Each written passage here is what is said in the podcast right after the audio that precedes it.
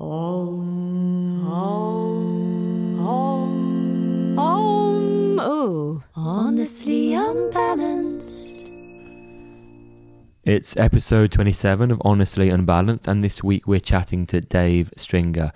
Dave is a massively inspiring person, and he's someone that I would call a teacher he seems kind of infinitely wise, and every time I'm in his presence, I just want to keep learning from him. Holly and I have been lucky enough to spend time with him at various festivals like Udaya and uh, the Swiss Yoga Conference, and we also did a training with him uh, last year as well, his flight school in Berlin. But let me tell you a little bit more about Dave. Dave is a Grammy nominated record producer and composer who's been widely profiled as one of the most innovative artists of the modern yoga movement. He's a massively inspiring singer and a captivating public speaker, and he manages to combine neuroscience, yoga philosophy, and music into a participatory theatrical experience. If you've ever get a chance to see Dave perform live and his band and partake in a kirtan, do that. But your next best option is to find his music online. Whenever I'm feeling down, whenever I'm having a bit of a crappy day, I put on one of his songs and all is decent in the world. So you enjoy this podcast, guys. We massively did. Uh, and we've actually listened to it again a few times. Uh, enjoy it. Guys, it's me again. Before we begin, we're going to just play a little bit of Dave's music for you guys to enjoy, and we'll play some at the end as well.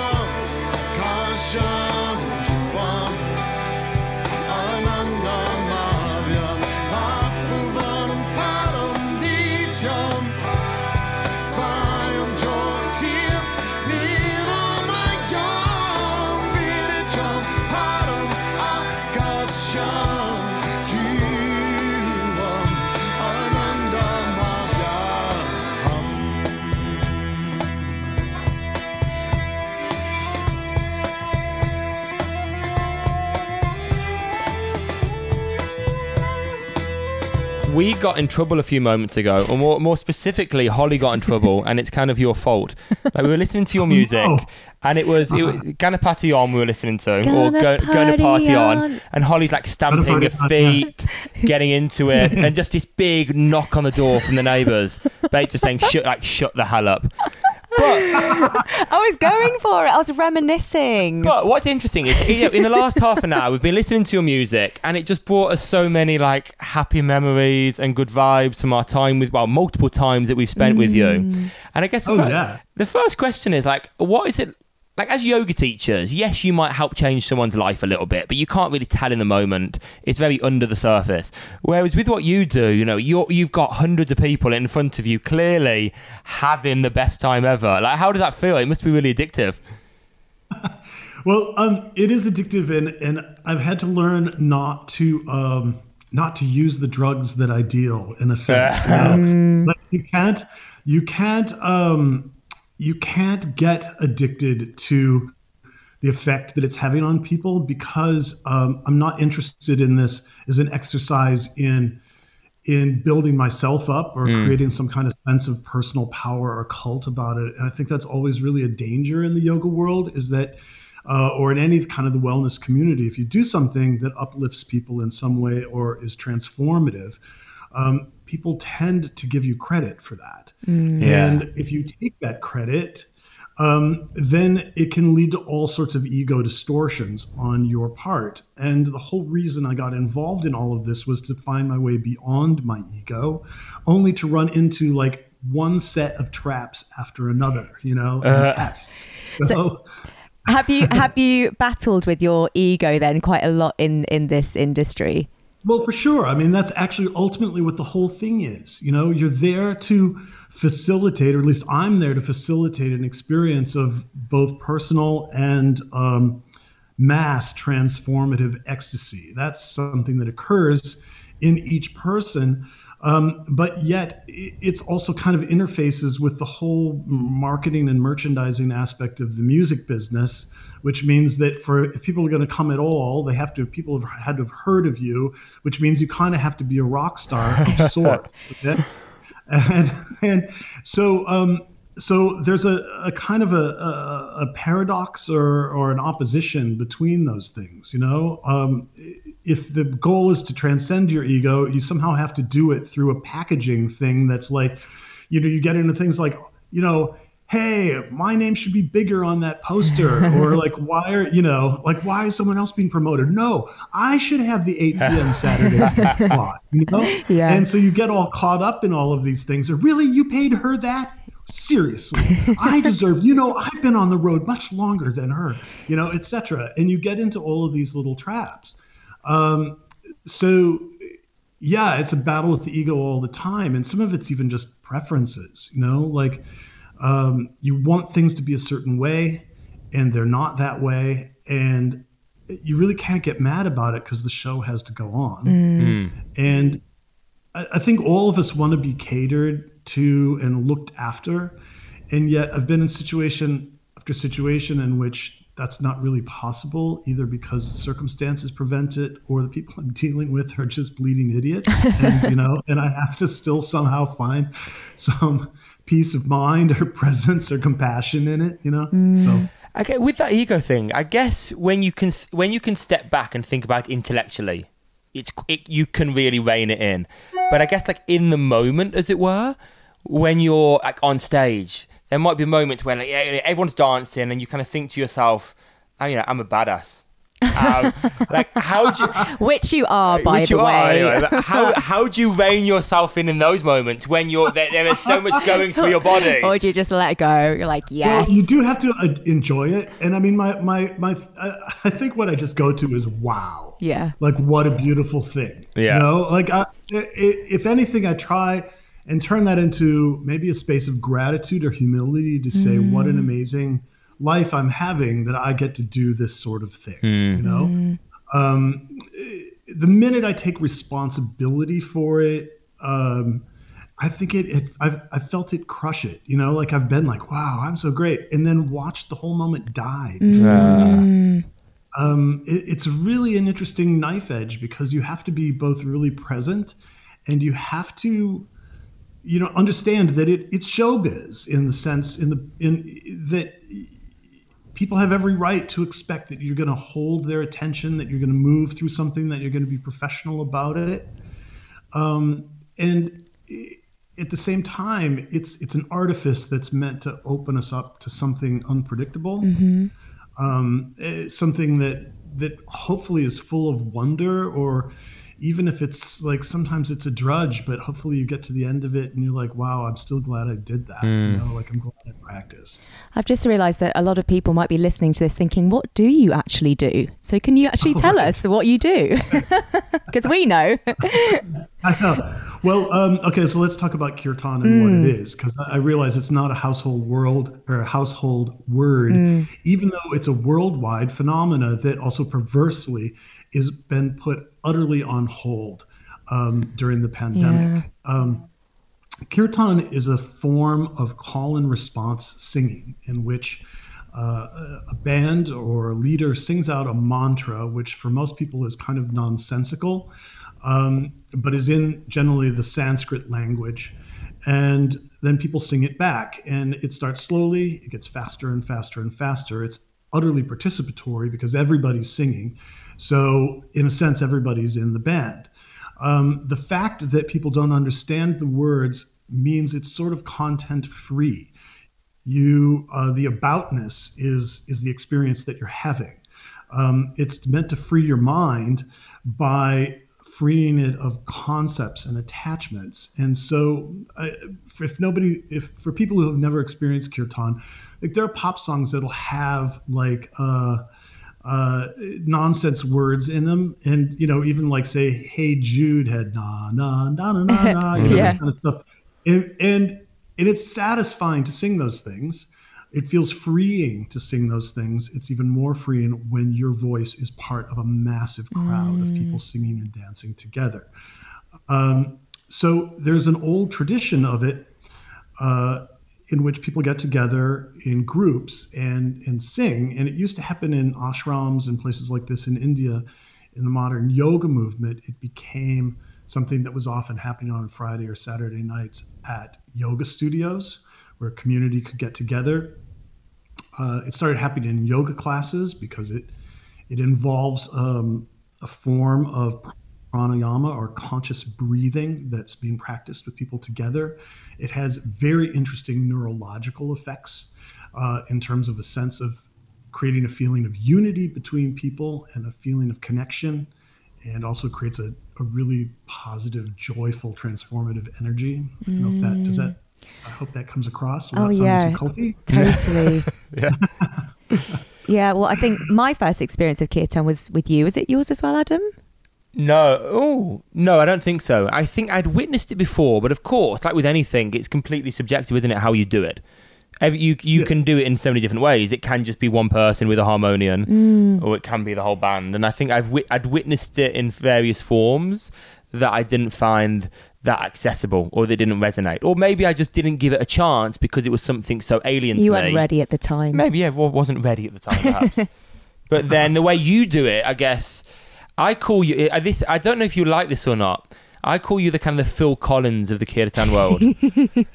that face says no. The face says no. no, we share the same kind of hairline. I know with it's not that. It's it's a it's a voice. love a it's bit it's something Phil. about your singing voice and the oh, fa- Oh, okay. and the fa- and, and the and the way you kind of do your own thing, as it were, like Phil mm. does, ahead of his time. and I'll, I will take it as a compliment. It's Um, meant as a compliment. But like, how, Yeah, yeah. so let's talk about how you found the way you do it. Because to describe to people how you do it, you know, there's you doing it. There is often instruments that you wouldn't expect around you. Uh, you know, guitars, etc. Well, traditionally, uh, i- there's a long tradition in India where they did it using instruments that you know we have come to regard now as classical Indian instruments, tablas and harmoniums and things like this, all of which were originally imported from other cultures too, and sort of transformed. I mean, the harmonium was brought by the English to to India. The origin of tabla and mridangams and things like this, these kinds of drums, uh, is really actually the Muslim world. And um, so, uh, from what I understand, the origin of kirtan was that there was a conflict between what yoga taught and how it was being taught. It was coming up through this really a fairly brutal caste system that put Brahmins at the top and everybody else below. And the idea was that, you know, uh, if you were lucky enough to be born as a Brahmin, then you could have a spiritual life, and everybody else had to sort of wait their turn. But yet, yoga was saying that the fullness of uh, of consciousness, divine presence, love, whatever word you want to put on it, exists in everyone, in every particle of existence, and that the work of all of our lives ought to be to connect with that essential nature in ourselves and with that in others. So the original bhaktis, bhakti means devotion, and, and kirtan took this out of the temples and into the streets. Um, they took it seriously and said, well, essentially, yoga is in everybody, so that means it must be for everybody. And they were dealing with, say, in the 14th, 15th century, a lot of people who weren't necessarily literate. So they used simple mantras and coupled them with simple tunes that people could remember because the practice of singing was transformative. They were like, you don't have to believe in this, you just have to do it and you'll feel better. And, you know, for people in the modern day, I challenge you to sing for 10 or 15 minutes and stay mad. Mm-hmm. yeah, so No? true. Something, something in our, you know, neurology that that that makes us feel better when we start singing, and um, so this became a practice that became a mass movement, a kind of, in a way, democratic or democratization of spirituality, and it spread it all over the world, ultimately resulting in a 20th and 21st century yoga movement in the West. So asanas kind of came along later. Um, meditation and chanting really were yoga first. Um, and uh, so in the 20th century, you know, there's very, you know, for the purpose of the podcast, I'm uh, making this as concise as possible, but um, the history of the movement, they kept incorporating other instruments. So this happened before the Brits, you know, invaded uh, India and before the empire, but then they brought classical Western instruments, and Indians incorporated them. They, they'll they'll they'll take anything in, and then when Westerners encountered it, I think really particularly beginning in the 1960s, um, and started bringing it back to um, to the West. I mean, George Harrison is probably one of the patron saints of this whole mm-hmm. thing. Um, and uh, people started adding other things, you know, acoustic guitars, and they were like, well, what about an electric guitar? What about a drum set? What about an electric bass? So it's a kind of ethnomusicologically a, form of music that's kept being added to and kept being transformed. So I'm not an Indian. You're not an Indian. Um, there are many Indians that come to these events, but um, we live in places like London and Los Angeles, and um, we're making music that's reflective of the influences that that we have. So kirtan has now become imbued with pop references, um, hip hop references, folk references, gospel references, mm. jazz references. It's all in there. And have you had much fight back from that? As in, it's distorting. Have people said to you that it's distorting what kirtan truly is when you start incorporating these instruments? Oh yeah, constantly. But the thing is, is that I have to ask people, well, what do you think kirtan truly is? Is it a style? You know, uh, if you get deeper into it, you say, well, the point is to get people to sing. Yeah. You know, and uh, so uh, yoga itself has kept reinventing itself. Mm. People, you know, I mean, the whole idea of a Surya Namaskar was something that was really developed, I think, in like the 1920s. Mm. You know, it's like much of what is practiced as asana these days. Well, there's there's a lot of thought that a lot of modern asana, yeah, is influenced massively by I think Indian Indian uh, wrestling and Western gymnastics, like colonial. Like you yeah. you compare a burpee to a, a modern sun salutation, and there's right. not much difference, is there?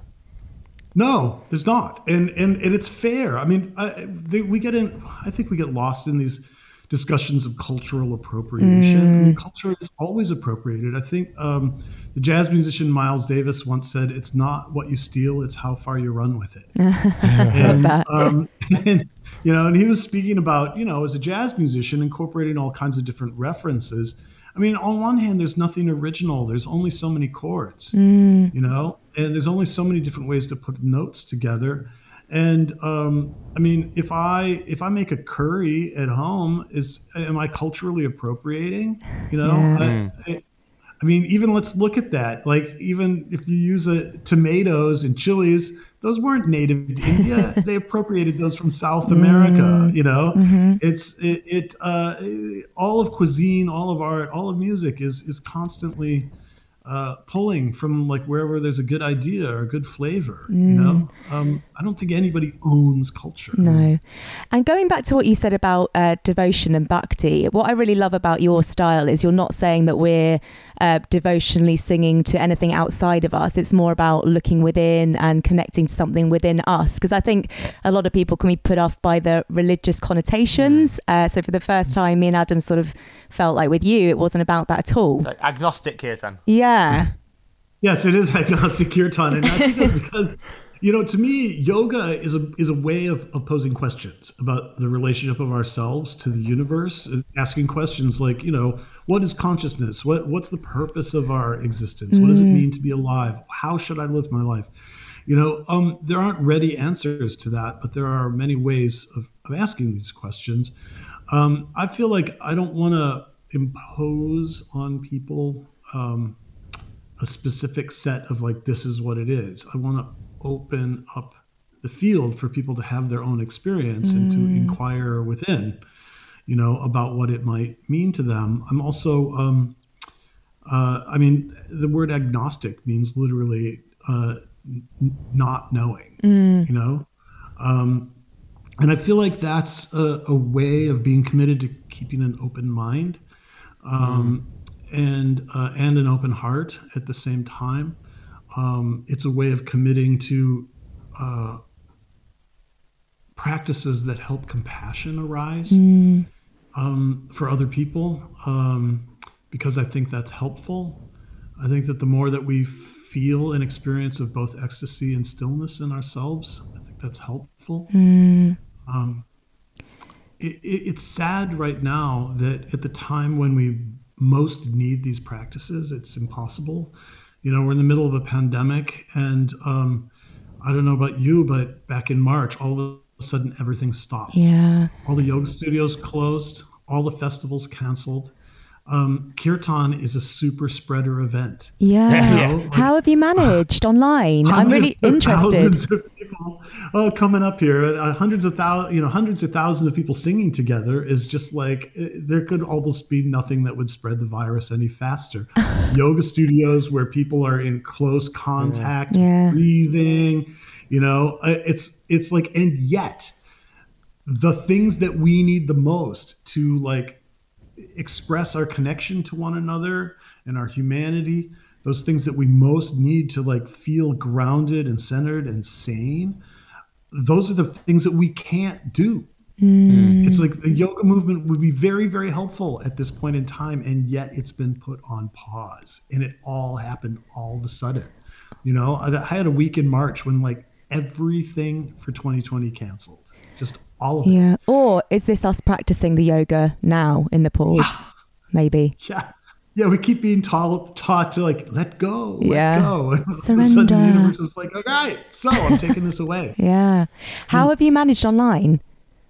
Well, um, by retreating from it. Um, uh, to be honest, I found that uh, the first things that I did in terms of concerts online were deeply unsatisfying because what I love about kirtan is the interaction. And even for a lot of performers, even if you're not having a call and response, um, there is a, a deep feeling of connection to the audience. And you just don't get that with things online. If it's YouTube or Facebook Live, you don't see anybody. If it's Zoom, you can see people, but they're often at a delay. So you can't hear them sing back. There's no interactivity. And I, I chose to not be frustrated by it and just say, okay, I can't do this right now. And so I'm going to take a pause. Um, I'm fortunate that um, I had some projects for other artists to produce in my studio. And so I just turned my attention to that. I mean, right now I have some 33 different songs in progress between. I mean, I just finished a new record. I've got another one started. I'm producing things for other. I mean, my hands are full of Yeah. just like stuff I'm creating. So I'm just creating community in another way. Um, and I feel like the best thing for me to do is, you know, if if the universe says pause, then you should pause. You know, like why waste my energy fighting against a situation that I can't change? It's like if it's winter, like you're wasting your time, you know, complaining that, you know, you can't get your tomatoes to grow. Yeah. Yeah. Yeah. You know? Exactly. like, just wait. Um, I'm sure it'll come around.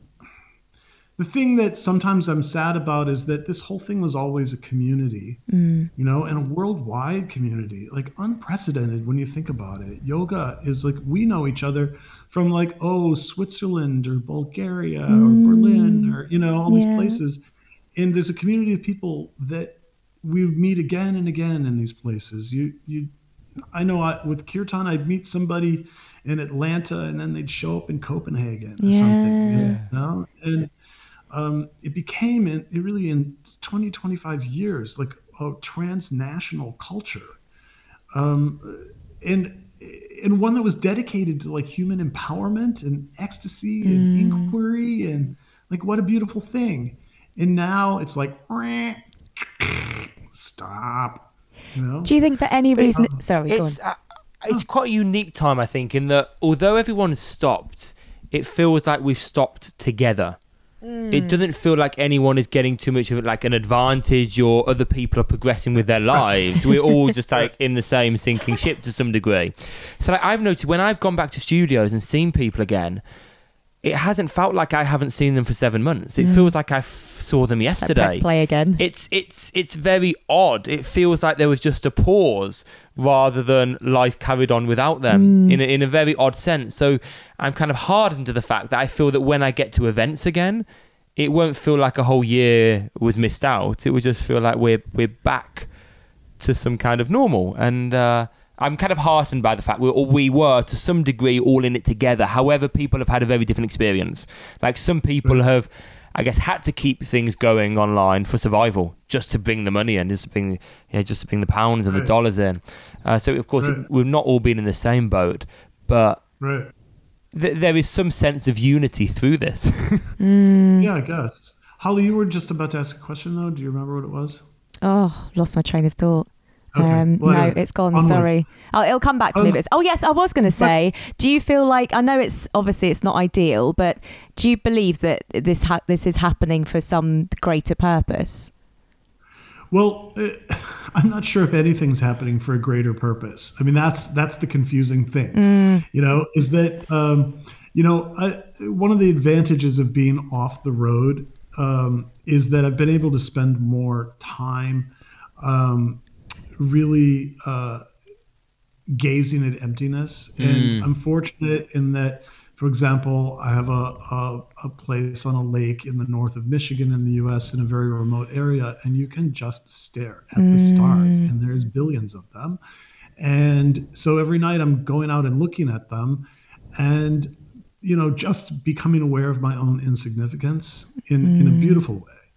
Um, and I mean, there's something ego destroying about that, but there's also something quite liberating about it. And but it makes me think. It's like, well, there's surely it feels to me there's some animating presence or intelligence in the universe, but why should I think it cares more for me than um, you know, like that fish that just got picked up by that eagle that just grabbed it from the water, you know, and uh, which I've witnessed from that place many Wow. times. And you're like, wow, like life and death is just occurring, and this consciousness is no more concerned about me and my happiness than you know whether that fish lives out its life or like dies in the talons of an eagle. You know. Um, and eh, that could be depressing. It can also feel like, well, what do we do? You know, like in the time that we're here, I can't answer what came before or what's going to come after.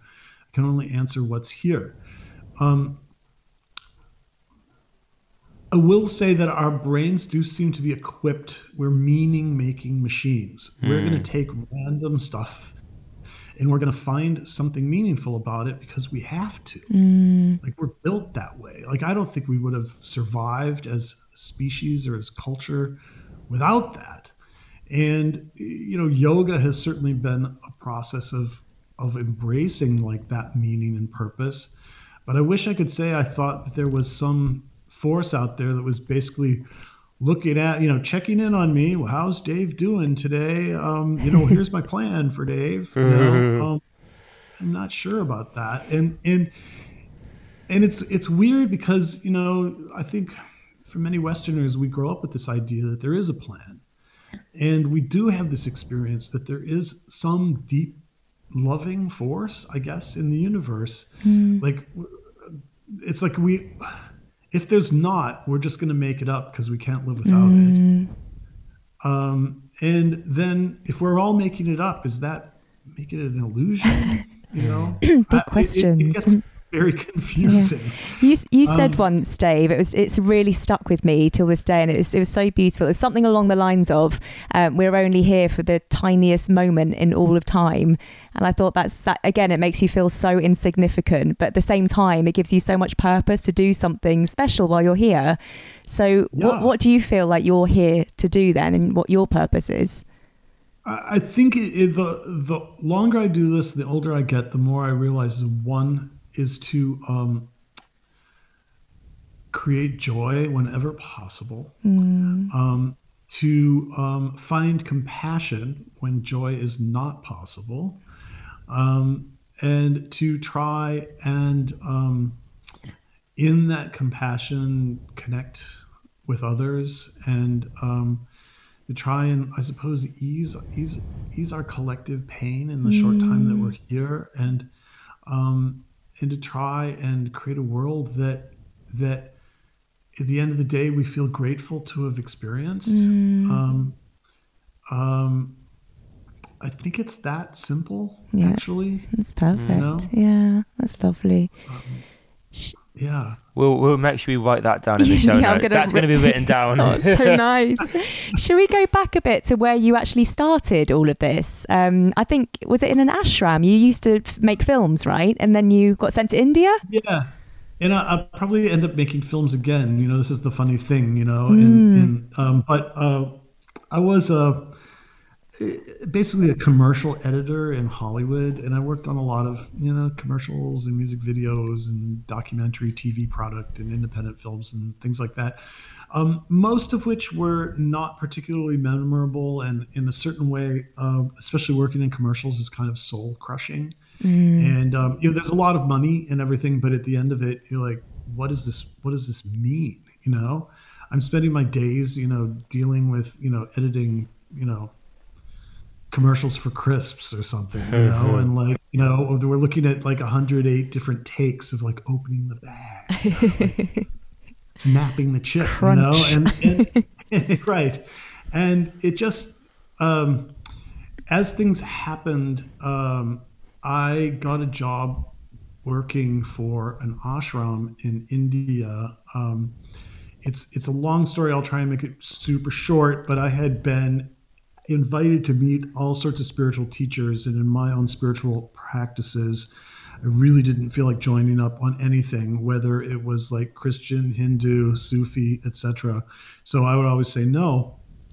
But a friend of mine um, was working for this ashram in India, and uh, a friend of hers was coming to Los Angeles looking for work. And she'd had some experience as an editor. I was given her name. I helped her find a job, and her payback some months later was like I sat down. I, I there's this guru in India, and she needs an editor uh, to make some films for them about uh, yoga from the perspective of beginner. And uh, I sat down to meditate, and you appeared in my meditation. Would you be interested in this job? And that was the weirdest job offer ever. so, um, I, and I'd never been to India. So I said, sure, I'll talk to them. And um, so I talked to them. They offered me the job because apparently appearing in someone's meditation was a qualification for it. Sure. I had, you know, I had experience, commercial credits and stuff like that. And so they offered me this job, and the money was shite, so I turned it down. And um, and then I watched in the, the next couple of months as every single job opportunity fell apart, and then I was broke. And I was like, okay, guess I'll take that job in India. I called them up and see if I, you know, if it was still available, and they were like, yes, we need you there in a week. And so I don't know what they did. They they moved heaven and earth to get a visa and I FedEx to my passport. And the next thing you know, I'm on a plane to India. And um, my job was to um, listen to talks by various swamis and spiritual teachers and distill them into short subjects on different yoga topics. Uh, the first one being Dharma and then on to things like self-effort and grace, et cetera, et cetera. And they gave me, in effect, uh, a, an amazing education in Eastern philosophy, and it was all meant to be distilled through my experience as an utter beginner to yoga. So I'm practicing asana, I'm chanting, I'm meditating, and I mean that's what I was doing, and they were paying me to do it, which was unbelievable and incredibly transformative because the thing was what I loved about yoga is that uh, my belief was not necessary. In fact, I was kind of determined not to get involved in belief, but the experiences kept overcoming my resistance, you know? Um, and, uh, and that just kept getting interesting. And I think for the first time, I, I kind of felt like the veil of my ego got pierced. And, um, and then a lot of things fell away, and I, and I felt like somehow exposed in ways that were uncomfortable. And that was a new experience. And I had to encounter those things in myself that I was uncomfortable with and keep moving forward. Um, it was pretty amazing, and it took a long time before I wanted to come back to the States. Um, when I did, um, I returned to my editing life as a way of making a living, but things had changed. um, I started practicing yoga on a regular basis, asana, and I started chanting in yoga centers because people asked me to because I'd been to India and I was a musician and mm. never professionally at that point, but um, I guess I was asked, and there was there was a, um, a studio in Los Angeles in the late 1990s called Yoga Works. Mm. Um, which uh, Maty Ezraty, who just passed in this last year, was a, a not a household name around the world, but um, people should know that she was pivotal in inventing the modern yoga studio. Mm. Um, uh, the idea that a yoga studio would have teacher trainings, that it would be multidisciplinary, that the Ashtanga method, the Iyengar method, that philosophy, the chanting, that all of these things would be part of what was on offer. Um, the idea of marketing yoga teachers like movie stars, the mm. idea of like, um, you know, weekend workshops and yoga retreats. Like all this came out of Maty and a few other people. And so Yoga Works became kind of a thing in LA. And at first they just had a couple of um, studios. And, but there were teachers there who um, have since become sort of household yoga names um, who weren't famous at the time. But they started taking me along to play for yoga workshops. So the next thing I know, I'm like spending more and more time traveling and doing kirtans and playing yoga for yoga classes. And it there was a point I just, you know, I made a record, people started playing it. Um, and I basically just jumped. I was like, well, this is new. This is, I mean, I wasn't thinking this was what I was going to do with my life, but it was a vital scene that was happening. And uh, I had just enough self awareness at the time to be like, wow, okay, I'm just going to do this. And it just kept on. First, it was all over America, and then America and Europe, and then America and Europe and Australia, and then China. And, you know, it just kept getting bigger and bigger. And it kept kept holding my interest, and I kept mm. meeting beautiful people. And um, yeah, and then it expanded, expanded, expanded, and then came the coronavirus, and it uh, popped. so you were treading like a really unknown path, weren't you? Like now, like as a yoga teacher, I can see many teachers before me who've taken different pathways to becoming successful, but no one really, I guess, from America, America had really done it in with the context of kirtan and doing it in that sense and touring. Like, how did you find that? Did you just go with the flow? Mm. Well, I partly went with the flow, but at the same time, it was weird because, like, I mean, I, I mean, I've been a musician since I was a kid, and in living in LA, I knew all kinds of people who were professional musicians who were, you know, doing rather well, and um, I guess I was sort of hiding in a way, like I didn't really want to take the risk, and um, so instead of making a conventional or more conventional singer-songwriter record, you know, the first record that I made had Sanskrit mantras on it. Love and, that. that so friends were like, well, that's weird, but you know, um, you know, but okay, so like you're rocking the yoga studio in the mini mall, you know, I'm like, yeah, yeah. you know, and and uh, and at first I think people were like, well, that's super alternative, and you know, they were kind of dismissive about it until it turned into just like a constant tour and a worldwide thing, wow. and I started inviting. Um, musician friends of mine um, to sing on my records. And um, for example, um, the, the, singer Donna De Lory and CC White were both friends of mine and from the LA music scene. And, you know, Donna had sung backup for years for Madonna, and mm. CC White had sung on a jillion records. And I asked them to sing on my first kirtan record, and I, neither of them really knew what Sanskrit was, but I was like, here's the words, just sing it. And um, they were also transformed by the experience of it to the point where then they started making their own kirtan records. And mm. so we kind of collectively birthed a, a Los Angeles kirtan scene. Mm. But it was a lot of it was pulling in professional musicians um, and getting them to see what we could do with kirtan.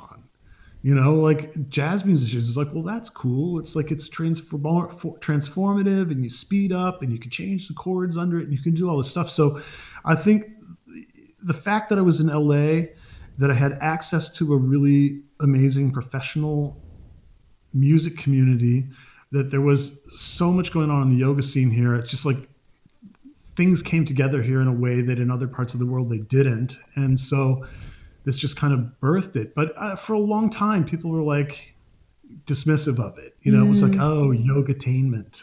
You know, that's what my brother called uh, yoga-tainment. Yeah. You're a yoga-tainer. Uh, yeah. Did, did, you think like was it when you were also oh, when you were progressing with it and you know time went on was it a pretty steady upward ride? Like it was getting better and better more money and like? Or were there some were there times when you thought this this isn't going to work? Like I need to make more videos. Well because at some point you know uh, what kind of drove me through it was I could see how it was helping me progress personally. Mm. Um, that uh, at a time in my life when I could have got stuck in things, I was having to stay flexible and mm. um, encounter new people in new situations, in situations I couldn't control. I mean, even a kirtan itself, you can't control it. You don't know what the crowd's yeah. You have to respond to it. Um, you know, I was always in funky situations. A lot of, you know, yoga studios are not concert halls. They're not necessarily set up to know how to promote or get the gear that you need for the sound or any of these things. So it was a constant process of invention and sometimes just making it work. Um, that sometimes the money was great and sometimes it was terrible. And, you know, I somehow thought that the yoga world, everybody would always necessarily somehow be nicer and like more truthful. And I was disabused of that at certain mm. points. Like, really? This big spiritual festival just like ripped me off, you know, no. just refused to pay or filed for bankruptcy. Oh, These things happen. Uh, you know, when one of the best things I got out of the ashram was that uh, I realized that everybody in the world was there, at least a representative of like every idiot I'd ever met was in the ashram. to deal with that because they were there for spiritual purposes, so I had to give them credit, you know. Yeah. Um, then you could transform that and say, oh, there's not one circumstance that can't be used for my own upliftment. Mm. You know, it's disappointing to have a spiritual festival, you know, rip you off. But at the same time, it's another thing you can't control. So it kind of puts you back to yourself and say, well, what, how am I going to respond to this? Yeah. You know? Um, so it became a spiritual exercise. Um, and uh, sometimes, you know, a money making enterprise. I mean, uh, surprisingly, uh, make money from royalties from like Sanskrit mantras, which is, you know, and, and they just keep on coming, Gosh. which is amazing. Mm. And I'm grateful for that because it's a super alternative career and one that, you know, I wasn't the only person who invented it. There's, you know, I have colleagues, you know, that were simultaneously doing it. Um, it feels like it kind of erupted out of human con- the collective consciousness mm. sort of all at mm. once. This whole yoga thing did. It was like suddenly the world was ready for it. Mm. Yeah. Um, and it feels like now it's gone through a whole cycle. Um, and I suppose all of us are now wondering what happens next. You know, mm. um, Yoga Works went on uh, to become a massive chain of yoga studios, not just in Los Angeles, but in New York and like all over the United States. The model that they had um, has been replicated by people all over the world. In fact, many would have direct connections to to that studio. People might have taken a teacher training and then gone to you know. I mean, I think uh, for people listening in London, Triyoga would be an equivalent to mm-hmm. um, to Yoga Works. So when they announced just recently that they were closing their doors forever, because they couldn't make it through the pandemic. Mm. You know, it was really was that all all Yoga Works? I yeah, thought that was just New York studios. Is it all all of them? No, it started with New York, but now all of them. Oh my gosh, oh, wow. it's all of them. Yeah, they're wow. they're surviving just as a tiny online enterprise right. now, but. 90% of the teachers were let go they've let go of the leases on all Gosh. of their studios and like if there was anything that ever showed you that it was over it's that and and we're left you know, asking, I think, a lot of questions now. The community's still here, the people are still here, but the venues are gone. Um, I mean, I have I have yoga conferences on my schedule for 2021. I mean, what happened probably for you as well is that a lot of what was happening in 2020 that got canceled just got moved. That shifted, yeah. Yeah. Um, and I hope those things happen, and it'll be an amazing, like, delightful reunion. Yeah. And, and I hope, Yeah. you know, like I'll have the same experience as you did, Adam. Is just that, uh, wow, it feels like no time has gone by, Mm. but yet I feel like something has changed, and I'm not sure what. Hmm. Um, and I'm not sure. I'm sure that it will be reinvented. I'm not sure exactly how or when. And maybe the thing right now is we have to sit with the emptiness of it. You know, we actually do have to let go. We do have to um, sit at the edge of that void and somehow be informed by it. One thing you do in terms of community and, as you say, com- coming back to in person kirtans is you make eye contact a lot. Yes. And that, I guess you've missed that.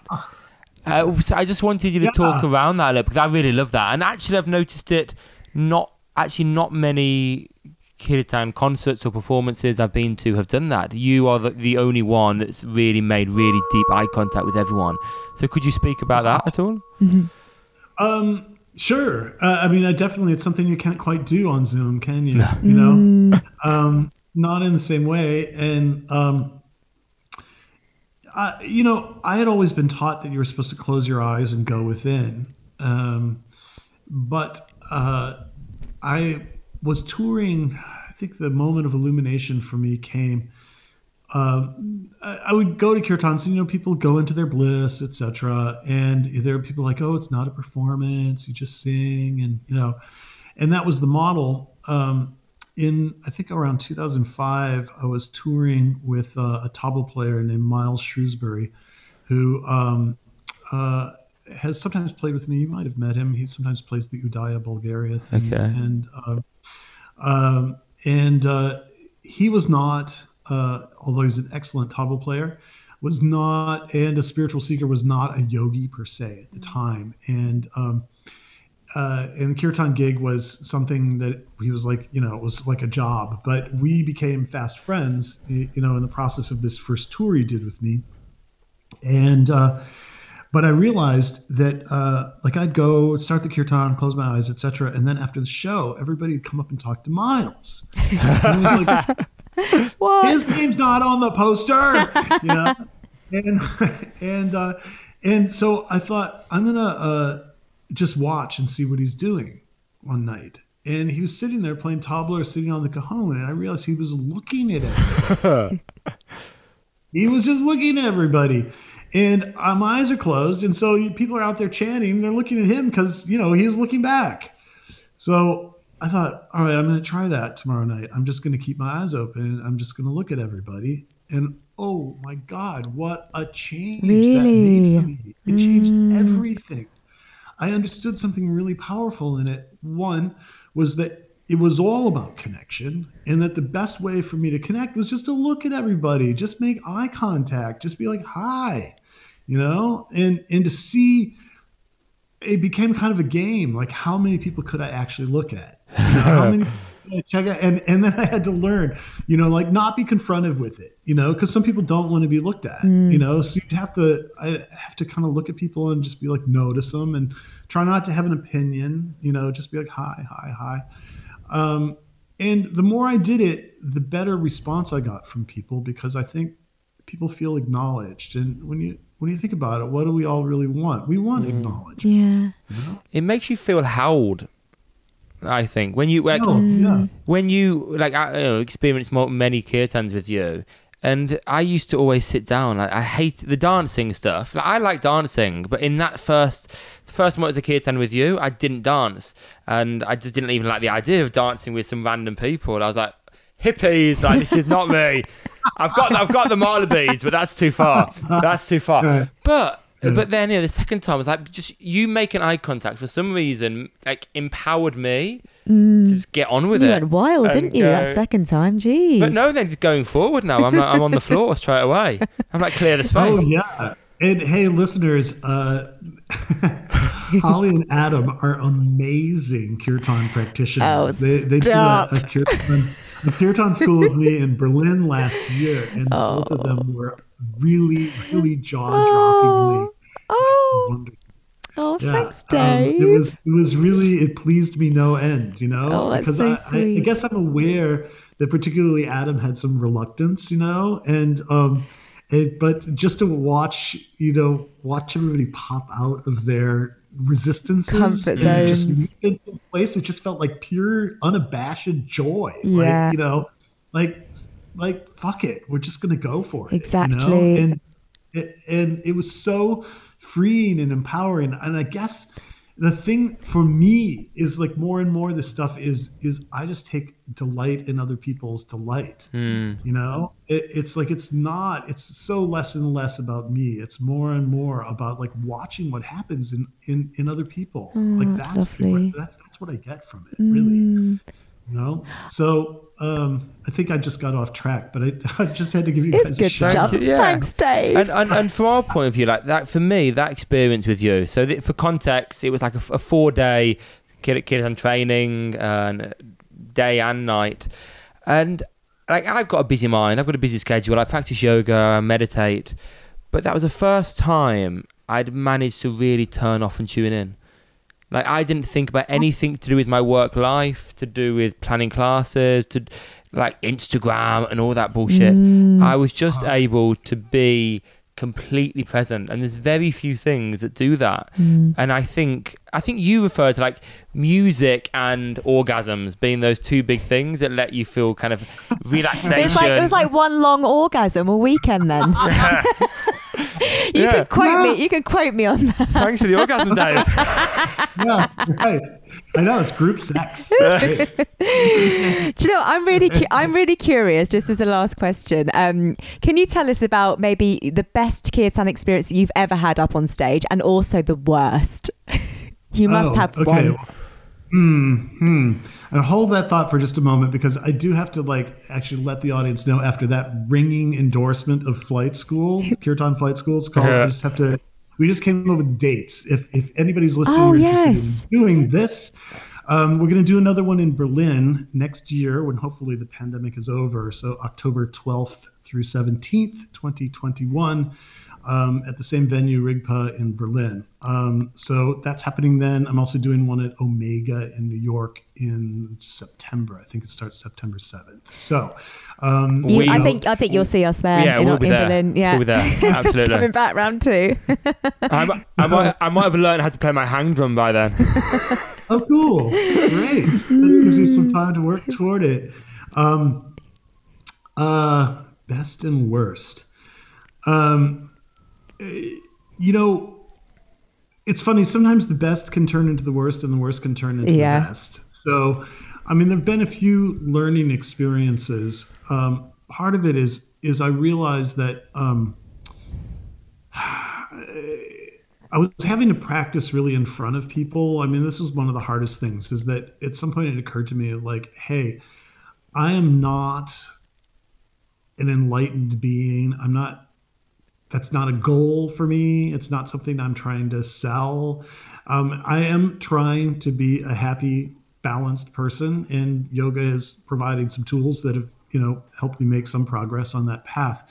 But uh, there was a point when I really had an ego investment um, in being good and this happening and it being successful and the music being great and everything. And I, I realized that it, it, it was becoming an act of will and that that started to get heavy, you know, that, that it started to hurt this whole feeling of like, I'm doing this, I have to do this.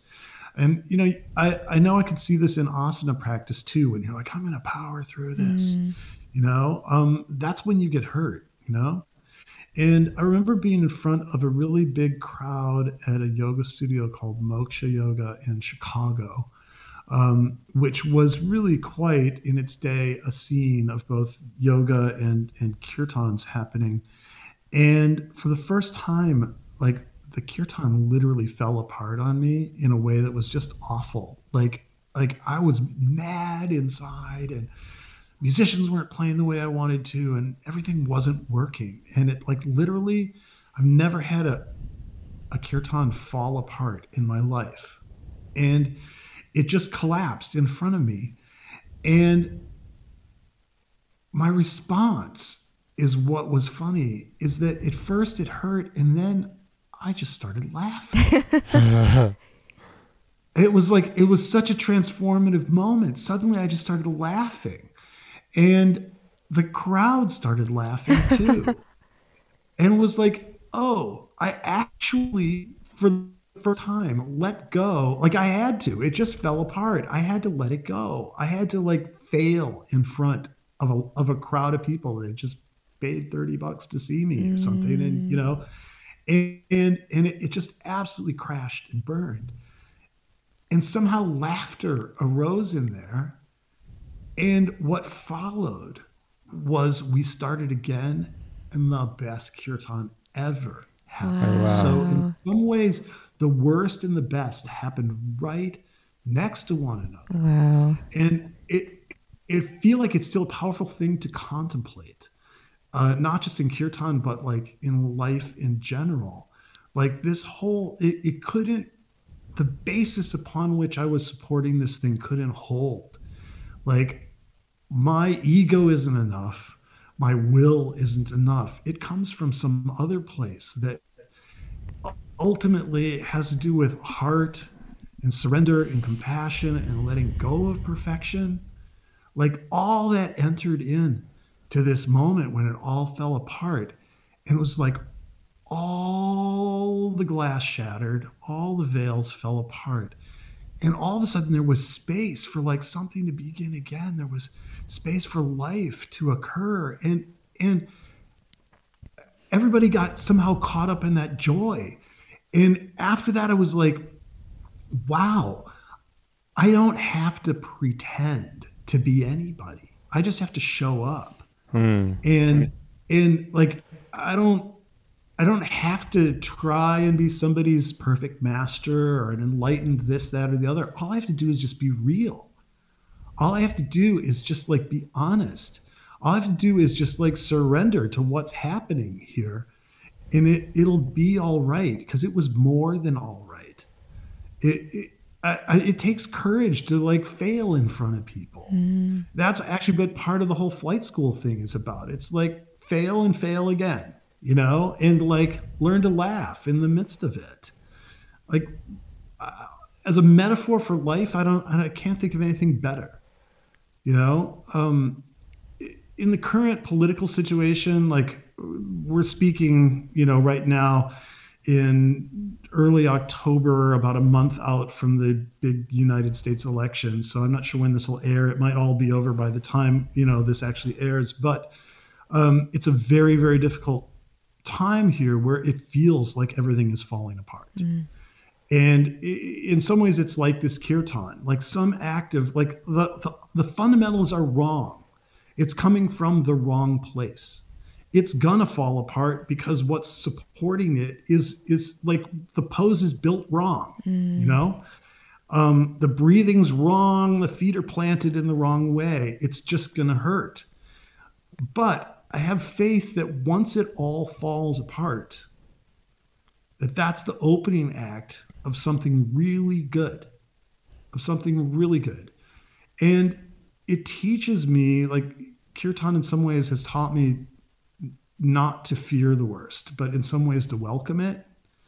Um, it doesn't mean being complacent, but it does mean being open to the possibility that things happen for a reason.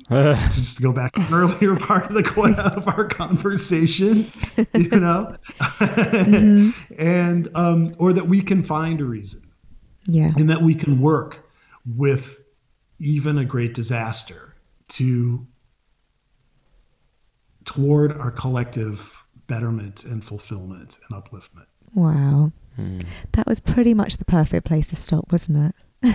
I think we should do one, just uh, two little quick fire Oh, ones. oh yeah, quick fires. We, Just a we always do the little quick fires. just at the end. quick fires, just That was little quick fires. amazing. Yeah, Yeah. but there, thank you so much for Yeah. that. Mm, Yeah. As, as, as a little quick fire, if there was a, and I think you should write a book.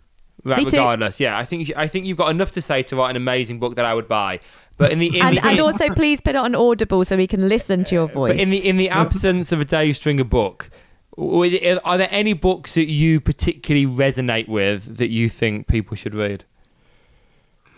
Um, you know, I think uh, from a spiritual standpoint, my favorite spiritual book of all time is uh, Siddhartha by Hermann Hesse. oh, that's Yeah. amazing, that book. Mm. and, and it's blessedly short, so you you can tear through it in you know a weekend for sure. Um, but it, its picture of like the passage of human life and potentially like the goal of it, i i written as literature, is really really um, uh, pertinent at all times. Um, yeah. Cool, thank you. If you could sing one kirtan for the rest of your life, what would it be? Um, well, there's a lot of different tunes, and obviously I write a lot of them, so there are new ones are always arising. But the essential mantra for me Yeah. uh, is the mantra Om Namah Shivaya, and the reason for that is that the sounds of it are themselves meaningful in ways that are universally understood. Um, there is a, a process, a spiritual process that is implied by the sounds. So if you make the sound oh, it invites you to open. It invites you to uh, look at things with wonder. Um, when you say the sound mm, it brings you internal and it brings you to a place of like connection and satisfaction. And um, the sound ah gives you a feeling of like relief. Um, the sound um, shh brings you to a place of quiet. And the sound e gives you a feeling of release and freedom. And the sound v gives you a feeling of vibration and excitement. And then again, ah, again, this feeling of release. And repeat. You know, it's like a little yoga practice itself. Wow. That's so lovely. You know, open yourself, integrate, you know, like release, get quiet, find freedom and energy, you know, and repeat. So that mantra, you know, and and really what it literally means uh, is uh, Shiva is representative of things breaking down and then coming back together again. So it invites us to let go of what we think we know, let go of the things that we're holding on to, open ourselves to the possibility of something new that can enter in, and um, to use that transformative energy ultimately to our own um, sense of self and connection to others. And um, the hope, of course, is that uh, as we release ourselves, we also release others. So that's the mantra. It's beautiful. Beautiful. Thank you so much. Thank you so Dave. much. Thank and where you. should we refer people to? Like, Uh, my website, I guess, davestringer.com. Um, one of the things that is uh, kind of nice about this pandemic era is that um, one of the downsides of being a world traveling musician or yoga teacher, in case of two of you, uh, is that uh, there's a relentlessness to self promotion that often goes on that is sort of like the opposite side of you know ego death. And uh, right now because i'm mostly producing songs in the studio i'm i'm not i'm not out there performing. Um, i'm not out there promoting myself. Um, i'm internally i'm writing I, I actually have renewed my asana practice on a daily basis. Um, and uh, you know i'm doing a lot more reading and writing and practicing. And i, I think i'm going to do that until next spring when uh, I can release, I think, um, like I have a new album in English, um, which uh, is beautiful. Uh, with it's called Thrum. It's with uh, an English singer songwriter named Sheila Nicholls, who N I C H O L L S. If you want to Google her, who who is also a really brilliant singer songwriter. And the record's spiritual without being new age, um, and um, uh, I think it, it it speaks to some of the deeper questions that I have, um, and uh, there's a I'm come next year. I'm going to release a ton of new music, and so. Um, but if you go to my website, davestringer.com, you can figure out how to listen to like the 10 albums that I've made at this point. You know, Gonna work our way through those. it's out there. Thanks, Dave. Thank Yeah. you so much formally. Cheers.